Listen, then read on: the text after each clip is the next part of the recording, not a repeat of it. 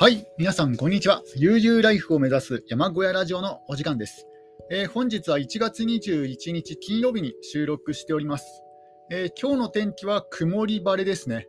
えー、雲の空、雲がですね、あのまあ、雲に、白い雲に覆われてはいるんですけども、えその雲を通してですね、あの日が差してますので、まあ、薄い雲かなと、え思われます。え昨日は、え警報級の大雪という、えニュースがあったんですが、えー、蓋を開けてみたら、えー、そんなに雪がですね積もらなくて、あのなんかいつも通りの雪っていう感じですね、その代わり風は若干出ています。あのえー、雪はですね10センチも積もっていないんじゃないかなと、えー、思いますね。普通にあの車でスタッドレスタイヤを履いた車であれば除雪せずに、えー、普通に車出せるぐらいの、え積雪ですね。なんか思ったよりも、え降らなかったので、あの新潟県と群馬県の境に、えー、県境にですねあの山があるんですけども、おそらくその山のおかげで、こうね、あの山の周辺では雪が降ったけども、えー、それよりも下になると、えー、雪がですね落ちなかったのかなと、え思われます。え現状報告は以上です。えそれでは、え今日もですね、えナンガ・パルバート単独校、ラインホルト・メスナーさんの、え著書の、え要約をしていきたいと思います。え前回は、えナンガパルパートの、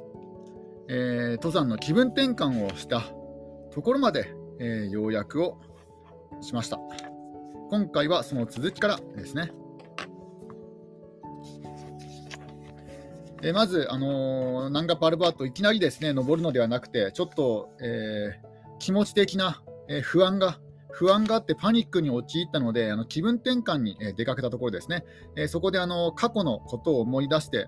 あのお父さんとですね昔登山をした、家族で登山をしたことを思い出すんですね。え弟と母親と父親と、えー、ラインホルト・メスナーさんの4人であの登山をしてるんですね。で、えー、その山の山の上に、えー、1本の木があって、その木にあのなぜか父親がタバコを隠したと、その理由は、えー、分からないと、えー、木には穴が1つだけあって、そこにタバコを入れて、上に石の蓋を乗せたと、そしてまた歩き続けたということなんですね。えー、特にその理由はですね書かれていないんですよね。なぜ父親がそういうことをしたのかは分からないけども、えー、子供の頃そういう行為を不思議に思ったという話でした。えー、そしてですねあのテリーえー、連絡将校のテリーさん、え、このナンガパルバートの、えー、ベースキャンプにはですね、あのラインホルト・メスナーさんと、あとはですね連絡将校の若い男性の、えまあ、軍人ですねの、えテリーさんという方と、あとは若い女性のですねあの医療の処置が施せる、え医学生の、ええっとですね、ウルズラさんとですね3人で来てるんですね。でそのえー、ベースキャンプ付近であのテリーさんにあの話しかけられた時の会話ですね。えー、で、テリーさんにですね、ナンガパルバート、まあ、登山をするために休みを取ったんですかって聞かれたんですね。休みを取ったのかな、取ったのかねって。えー、そして、こうですね、ラインホルトラインホルトさんが、えー、答えると、えー。1年に、1年のうち11ヶ月仕事をしなければならないとする。そしてわずか1ヶ月だ ,1 ヶ月だけしか、えー、休みがもらえないとなもらえないとすれば、えー、ナンガ・パルバートの単独校は永遠に夢見ていなければならないだろう。そこで僕は独立したと。まあ、要はですね、あの君はこんなに長あのこのテリーさんからしてみたら、君はね、登山のためにすごいなんかね、時間をかけてるけども、君は無職なのかねとかね、多分そういう気持ちで聞いたと思うんですよね。君はニートなのかなとかね、あのそのぐらいの気持ちで聞いたと思うんですけども、で、ね、ラインホルト・メスナーさんも、ね、まあ、あそうだよ、無職だよとか言えないから、おそらくですね、あのまあ、仕事をしてたら登山できないじゃないかっていうね、そういう気持ちで答えたんじゃないかなと思います。まあ、ここはね、あの登山にしろ、アウトドアをする人全般にとっての問題で問題ですよね。あの普通に正社員として、え、働くと、まあ、アウトドアができなくなるわけじゃないですか、まあ、ちゃあの長い長い期間のアウトドアは。えー、なので、えー、難しいんですよね、ここが本当にそれは思います。なので、あの例えば、えー、冬場だけね、あのー、なんだろう、えー、冬場だけ出稼ぎに出て、で、春、夏、秋、えー、アウトドアに、アウトドアを楽しむとかね、えー、そういう仕事にでもつかない限り、なかなか長期間の、例えば日本一周とか、えー、そういうのは難しいんじゃないかなと思いますね。えー、では、えー、要約を続けていきます。えー、ラインホルト・メスナーさん自身ですね、あのー、1970年の頃、まあ、初めてナンガ・パルバートをね、登った時、えー、これが今このこの本がかかこ、えー、今、えー、このナンガ・パルバート単独校に出ているこの時期よりも8年前のことになるんですが、この8年前にはですね、ラインホルト・メスナーさん自身がですね、あの8000メートル峰の単独長考単独単独、え、登頂は不可能だよってね、そういうふうに言ったことがあるんですね。ただ、えー、そこから3年後、1973年頃になってから、えー、単独投法はですね、やっぱりできるっていうね、単独登頂はできるっていうね、そういう確信が湧いてきたということなんですね。でなんだかんだ言って、これ、ベースキャンプに戻ったようですね。あの途中で、あのラインフォルト・メスナーさん、あの途中でですね、ウルズラさんと別れて、で、1人で、えー、山に登って、で、ウルズラさんは1人でベースキャンプに戻るっていう手はずだったんですけども、ただ途中でですね、テリーさんがですね、迎えに来てくれたので、おそらくそれで、あじゃあちょっとね、あのこのままベースキャンプに戻ろうとね、したんだと思います。で、えー、ベースキャンプに戻りました。ベースキャンプに戻って、で、えーと準備に取り掛かったと。えー、まずはね、あのー、まあ、もう必要なものはもう天気だけなんですよね。天気が、1週間続く天気があれば良いと。で、あのー、ね、あの道具、道具の、えなんだろう、あの道具の整備、整備に取り掛かります。えまずはアイゼンですね。アイゼンをヤスリに合わせ、ヤスリにかけて、え靴を合わせていた、靴に合わせていたと。でこういうですね、あの準備作業というものが、えー、自分自身をですね元気づけてくれたとくれたようです。なんか何かしていないとあの不安に負けそうになると。で、あと、ラインホールド・メスナーさん、なぜかこう大胆な考えが浮かんだときは、なんか左の目を閉じるっていうね、そういうあの癖があるようなんですね。えー、なんかウインクですね、要は。あの左の目を細めるっていうね、そういうなんかウインク的なね、こことをしてしまうなんか癖があるようですね。うんだからここの時もなんか左の目がね、あの左の目を細めてみたとかね、そういうふうに書かれています。で、あの食料。食料の入った箱をですね確認するんですが、えー、マグロの缶詰を2個持っていくことにしたと。えー、スープは8袋、チーズの缶詰は2個、えー、型パン、そしてクラッカー類も持っていくことにしたと。で出かける出かけてから、え出発してから下山するまでは10日間、ね、こんな感じであの荷物を詰めて重さを測ってルックザックを整えると、こういう作業がですねとても心地よかったと。えー、未知の世界に出発するときはいつもこうであったと。手を動かしていると何か意義のあることをしているような気になる。えー、手際の良さでは誰にも負けず負けないと思う。なんか出発前の仕上げにはですね、いろいろとコツがいるようですね。で、こうして準備をするのはとても好きだった。えー、ウルズラ、えーね、女子学生の方ですね。えー、ウルズラがやってきて、粉ミルクの入った缶を1つ、砂糖、粉ミルク、コーヒーを混ぜ合わせたものが入っている缶を1つ渡してくれた。そして荷物を測ってみる。荷物は15キロ。ね、この15キロっていうのが、あのー、体重60キロのラインホルト・メスナーさんにはちょうどいい重さらしいですね。15キロ以上でもないし、15キロ以下でもない。この15キロっていうのが一つの目安になるようです。で、えー、1978年8月6日正午をやや過ぎた頃、えー、ベースキャンプを後にした。こうなんか朝出発するっていうイメージがありますけども、登山ってなんか早朝出発するっていうイメージがありますけども、えー、出発は、えー、正午なんですね。なんかすごい珍しいですよね。あのなんか出発登山、登山ってなんか基本早朝出発とかね、朝出発が多いと思うんですが、えー、お昼過ぎに出発、ベースキャンプを後にする。とても暖かい。えー、ベースキャンプから200メートル離れた大きな岩の塊の上に立ってもう一度振り返る。ティケとつぶやく。まあ、このティケというのはですね、あのー、現地の言葉で、えー、イエスとか、え、グッドとか、ナイスとか、え、そういうね、肯定的な、え、言葉です。まあ、単純に、こう、今から行ってくるよとかね、そんな気持ちで、え、つぶやいたんだと思います。え、で、え、ここでですね、あの覚悟ができたと。全身全霊で生き抜く覚悟ができた。えー、それ以上は考えられない最上のやり方でやり遂げてみようと思った。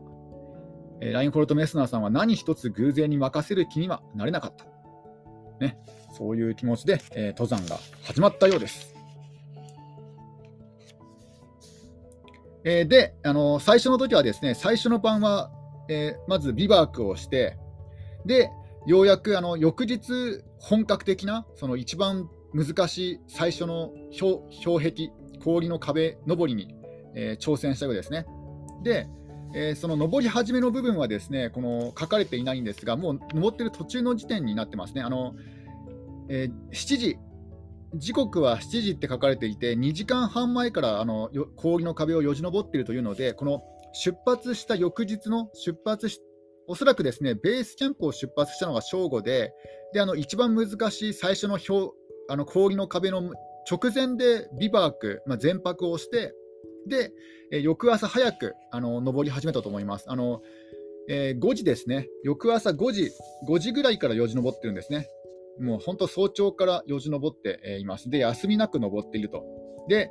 今現在は、え朝の7時、えー、ここはですね、大氷瀑と混ぜの壁との、まあ、混ぜの混ぜの壁との間にある、えー、細いアイスブリッジに到達するためにここを登っていると。まあ、氷の架け橋があるんですね。えー、一つの氷の架け橋があって、そこを通ってですね、あのナンガパルバットの本山に行くっていう形になるんじゃないかなと思います。で、えー、ね、そのためのそのための氷の崖をですね、一つ乗り越えたと。えー、確保はしていない。えアイゼンとアイスピッケルだけで、え高さおよそ15メートルのほぼ垂直の、え氷の壁を乗り越えることができたと。えー、中央部には、その氷の壁の中央部には、あ、違う、違う、違う、えー、っとね、あの、山の中央部の、あの、ナンガパルバッドの真ん中には、雪崩の通路があるんですね。雪崩が落ちてくる通路があって、その雪崩が落ちてくるポイントの右側にある壁を今登っているということです。で、えー、ここの1つを、えー、抜け出たときに、えー、まあ、どうやって下山しようとね、あの思ったようですね。まあ、登ったはいいが、どうやって後で帰るとき下山しようってね、そんな風にも考えたようです。まあ、まだまだこの頃は下山をする、するね、あのそういう考えもあるぐらいな余裕というか、ね、気持ちのゆとりがあったのかなと思います。で、えー、次にまた、えー、氷の壁が立ちはだかったと。長さは、えー、100メートル以上、さらにオーバーハングしている、まあ、オーバーハングっていうのはこうなんだろうあの垂直ではなくて、ちょっとですねあの外側に膨らんでいる、えー、90度じゃなくて、ですね途中でなんか110度、120度とかね、そういう風になっている壁のことを、まあ、オーバーハングっていうんですが、え、そういう風になっていると。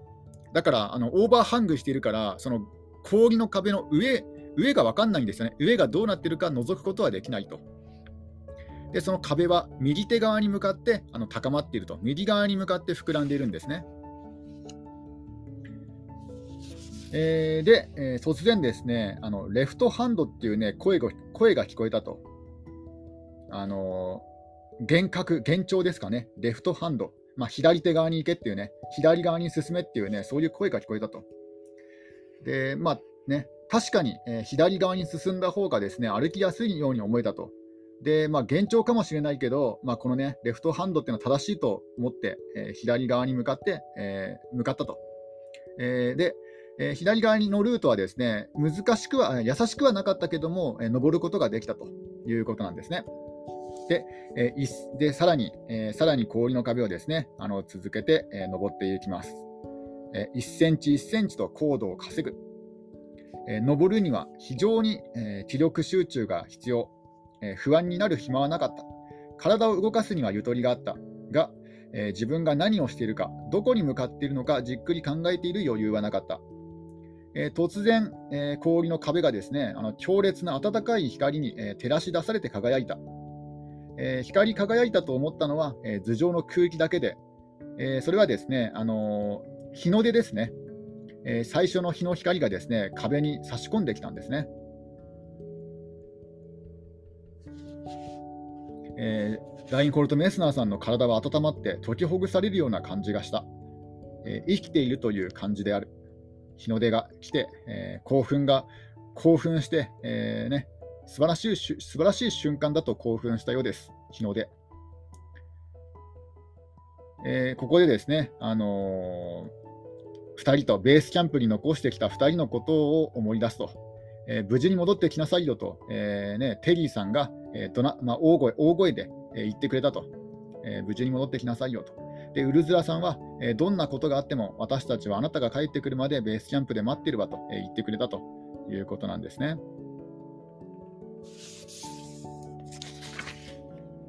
で、あのー、この氷の壁を登っているときに、えー、父親がそばにいてくれたいてくれるような、ね、そういう思いが、えー、したようです。え12本の爪のアイゼンで、え登っていく45度の勾配がある、え氷の斜面を登っていったと。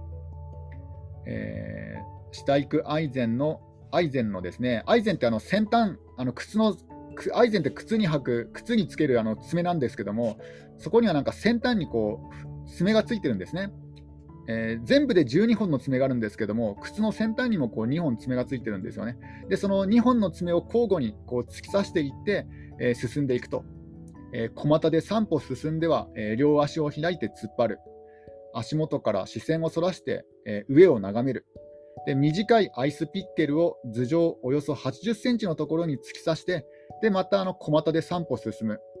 まあ、要はあの3歩進んではピッケル、まあ、ピッケルっていう尖った、ね、あの登山道具があるんですが、3歩進んで、あアイゼンを突き刺して3歩進んではピッケルを、ね、刺して、またね確保、確保して進んでいくっていうね、そういうやり方で、えー、言ってるのかなと思います。ちょっとここで、えー、ドリンクを飲みますね。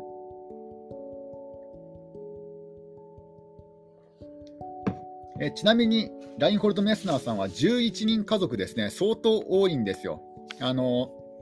お父さん、お母さん、で、お兄ちゃん、で、ラインホルト・メスナーさんがいて、で、残り8人が、8人弟、妹もいるのかな？妹は特に書かれていないから全員男の子のような気もしますね。ちょっとそこは確かじゃないんですが、なんか妹が、妹の話は一度も出てこないので、うん、弟は2人出てきてるんですよね、話の中で。うん、だから、ひょっとすると全員男の子なのかもしれないですね。ねお父さんが、えー、学校の先生なんですよ。なんかすごい特殊な、家庭環境かなと思います。学校の先生がお父さんで、えー、兄弟が9人、ね、いると。で、そのうちの1人の弟は残念ながらですね、えー、以前、ナンガパルバッドに、あの一緒に登って、でその時は登頂したんですが、下山の時に雪崩に、ね、巻き込まれて、えー、亡くなってしまったと、えー、そういう悲しい過去があります。で、えー、でですね、あのこの時の天気、えー、今登っている時の天気はですね、えー、良くもなければ悪くもなかったと。えー、前先日あ前前日にあのビバークしたところは、えーね、3時間前にあの出発、えー、しているということなんですね。えー、で、あのー、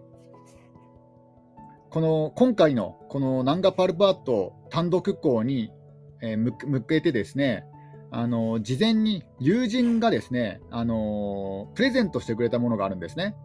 えそれは何かというと、あの聖書の最初のページ、えグーテンベルク聖書あの、普通の聖書とどう違うのかなと思うんですが、えこのグーテンベルク聖書というのはですね、グーテンベルク聖書というのは、えー、ヨハネス・グーテンベルク、あ、これ違うな。えっとですね、通常の聖書と比べて、えっとですね、ちょっと、まあ、要はグーテンベルクという方が作った聖書だと思うんですが、うん、でその聖書の最初のページ、第1ページをですね、あのプレゼントしてくれたということなんです。で、このえー、グーテンベルク聖書の、えー、最初のページを、えー、アルミニウムの筒に入れて、あのね、プレゼントしてくれたと。あの貴重な羊皮紙、あの羊の皮で作った、え聖書を、えアルミニウムの筒に入れてくれた。で、あのこれはですね何に使うかというと、あのナンガパルバートに登頂したときに、えこれをですねあの頂上に残してくるということで、えこれを用意したようですね。あの登山がですねあの登頂できたかどうかの記録というのはあのそこの頂上で写真を撮ることなんですよね。えー、自分自身が、えー、写っている写真を、えー、撮る、それがあの登頂したっていうねそういう証拠になるんですけども、ただ、え万が一ですねあの写真を、えうまく撮ることができなかった場合、えーね、自分が写っ自分が写ってる写真がうまくねえ、撮れる確証もないし、第一ね、写真を撮る余裕がね、あるかどうかもわからないので、でそういうこともあって、あのこの、えーね、あの自分が盗聴したっていう証拠、それを残すためにですね、あの聖書の第1ページ第1ページが入ったアルミアルミニウムの筒に筒を、えー、頂上に残してくると、えー、そういう、えことなんですね。えー、で、えー、話が戻りまして、えー、マゼノピーク、マゼノピーク軍の壮大な障壁を見上げる。えー、マゼノピークというのは、あのこの今回のナンガパルバートで、えー、一旦気分気分,、えーとですね、気持ちがですね沈んだときに、えー、ウルズラさんという女性の方とあの気分転換に登った、あの山のことなんですね。マゼノピーク。で、マゼノピークの壁が壁を見たと。で、えー氷の塔を塔の上を通って、えー、左側にトラバースする。トラバースというのは横に移動することですね。えー、壁は、えーね、1500メートル近い高さがあるママリー・リッペというですね壁の右を登る暖かい朝の光を受けて青い氷がキラキラと輝いている僕のすぐそばにある巨大な氷の塔は幅が500メートルもあり高さは200メートルにも及んでいるここまで来ればある程度安全圏に入った。ようやくですね、あの一番難しい難所をあの超えたってことですね。えー、ナンガパルバット、一番最初の上り始めが一番危険なので、えー、なだれなだれもあるし、あとは急なね、急角度の氷の壁もあるので、えー、一番難しいところを、えー、超えたということなんですね。えー、最初、初日にですね少なくとも6000メートルの高度まで登らなければならなかったと。えー、それより下ではですねビバークあの、宿泊するところがないんですね、宿泊するポイントがないと、えー、もしそこで宿泊したら危険なところばかりなんですね。で、この大氷瀑、まあ、氷の壁の上に出て、ですね初めて、え、比較的安全な地帯になると。で8時 ,8 時を少し過ぎた頃、まあ、登り始めてから3時間以上経った頃にですねこのようやくこの危険な危険ゾーンを、えー、超えたと、えー、登り始めてから最初の1時間で、えー、500メートル高度を稼いだ。かなり進んでますね。1時間で500メートル高度を稼いだ。えー、写真はあまり撮らなかった。えー、一人では自分自身を写すのは難しい。えー、ピッケルの頭にですね溶接させた1本のネジが、えー、あって、そのネジにですねあのカメラを、ね、固定して、固定するんですね。で、ピッケルをですね雪に突き刺して、で、セルフタイマーを調節して自分自身を映すということなんですね。だからピッケルのまあ、要はピッケルが三脚代わりになってるんですね。カメラの三脚代わりになってると。で一応出発前にはですね、あのテリーさんとウルズラさんにですね、あの最低でも10日間、いや、あの10日間じゃなくてあの最大限12日経っても戻らなかったら、えー、君たちは引き上げてくれと、えー、言ったようですね。えー、あの一応10日間かけて登山する予定なんですが、まあ、それちょっと余裕余裕っていうか、少しですね余裕を持って、えー、12日間経って戻らなかったら、君たちは引き上げてくれと。で僕がねあの山から降りてこなかったとしてもあの探すようなことはしてほしくなかったと。えーね、このナンガパルバット、すごい危険な山ですので、あのラインホルト・メスナーさんが戻ってこないこら来ないからといって、救助隊が来たら、その救助隊自身の、ね、命を、ね、危険にさらすようなことになってしまうんですね。えー、だからそういうこともですねしてほしくないと。でこういうですねあの今回の遠征に出発する前には法律上の手続きも済ませてきたと、要はあの自分が死亡した時の手続きももう済ませてきたということなんですね。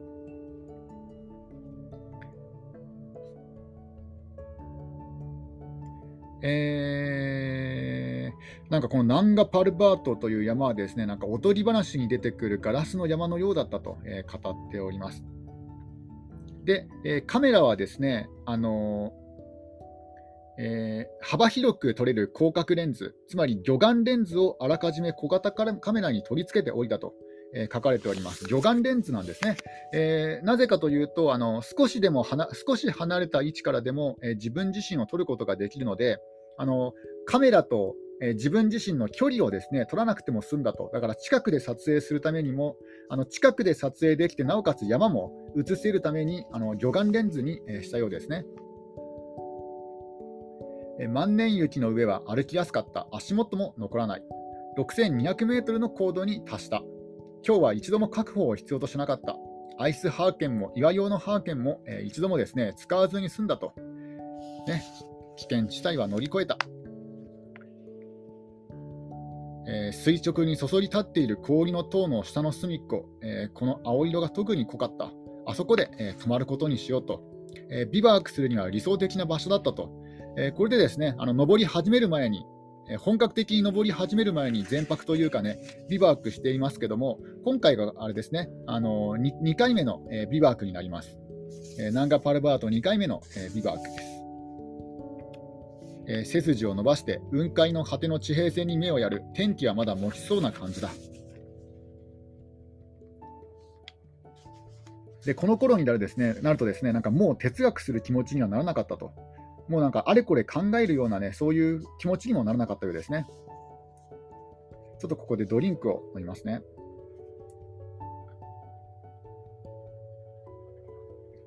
えー、一人でいるという不安は今のところまだないと。あの前回前回もですねあの単独登頂をしようと思って、えー、1973年だったかな。あのチャレンジしているんですけどもその時はなんか強烈な孤独感にですね苛まれて、えー、下山するんですね。ただ今回に限っては、えー、孤独感は今のところ感じていないと、えー、孤独感というものは、え変わってしまった、えかつてはですねあの気がめいる思いがしたけどもこの孤独、え今は、え自由自由な感じがしたと。え、これをね、ラインコルト・メスナーさん、白い孤独とね、名付けていますね。だから、要は今までのね、あの気がね、気がめいるような暗い孤独があの黒い孤独だとすると、このこういうね、なんか自由の孤独を、えー、白い孤独と、えー、呼んでおります。で、あのオーバーハングした氷の壁の下に、えー、テントのテントを張る場所をですね決めて、えそこを踏み固めたと。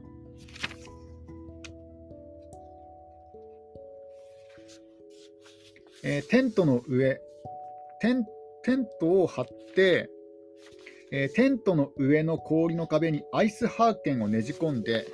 え、アイスハーケンというのがボルトのことだと思うんですが、ちょっとアイスハーケン。アイスハーケン、まあ、氷に突き刺す、ボルトではないんですよね。ななんだろう、あの、突起物突起物というのかなうん。あのー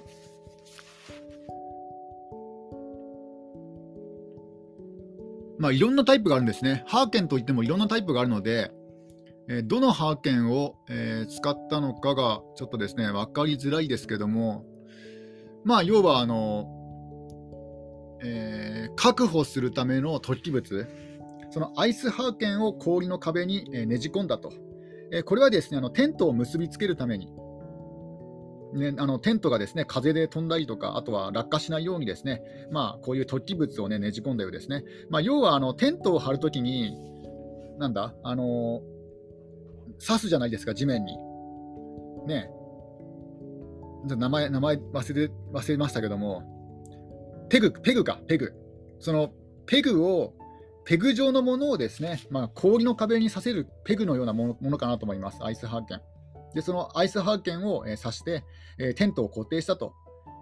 で、テントのサイズはですね、あのラインホルト・メスナーさんの体とルックザックと、え水ジグが入るだけの広さだと。で、テントの入っていた袋、テントの収納袋にですね、雪を入れて溶かしたと。えー、袋をですね、あのテントの壁のすぐ内側に吊るすと。えー、こうすることによって、あの光、え太陽の光を光で温められて、えー、袋の底からポタリポタリポタリと、え雫が落ちてくると。それをですねあのボールの大きさの鍋で受ける。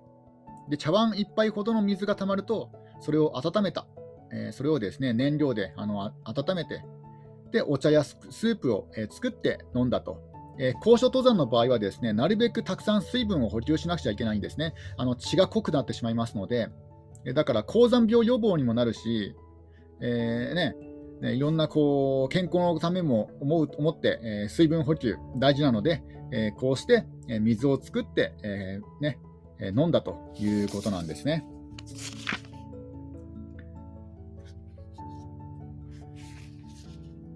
えーまあ、ちょうどね、あの時間も切りが、えー、いいので、今日はですね、ここで、えー、終わりにしたいと思います。まあ、要は、えー、ナンガパルバート登山を開始して、で、一番難しい、一番危険なゾーンは乗り越えて、で、そこで2回目のビバーク。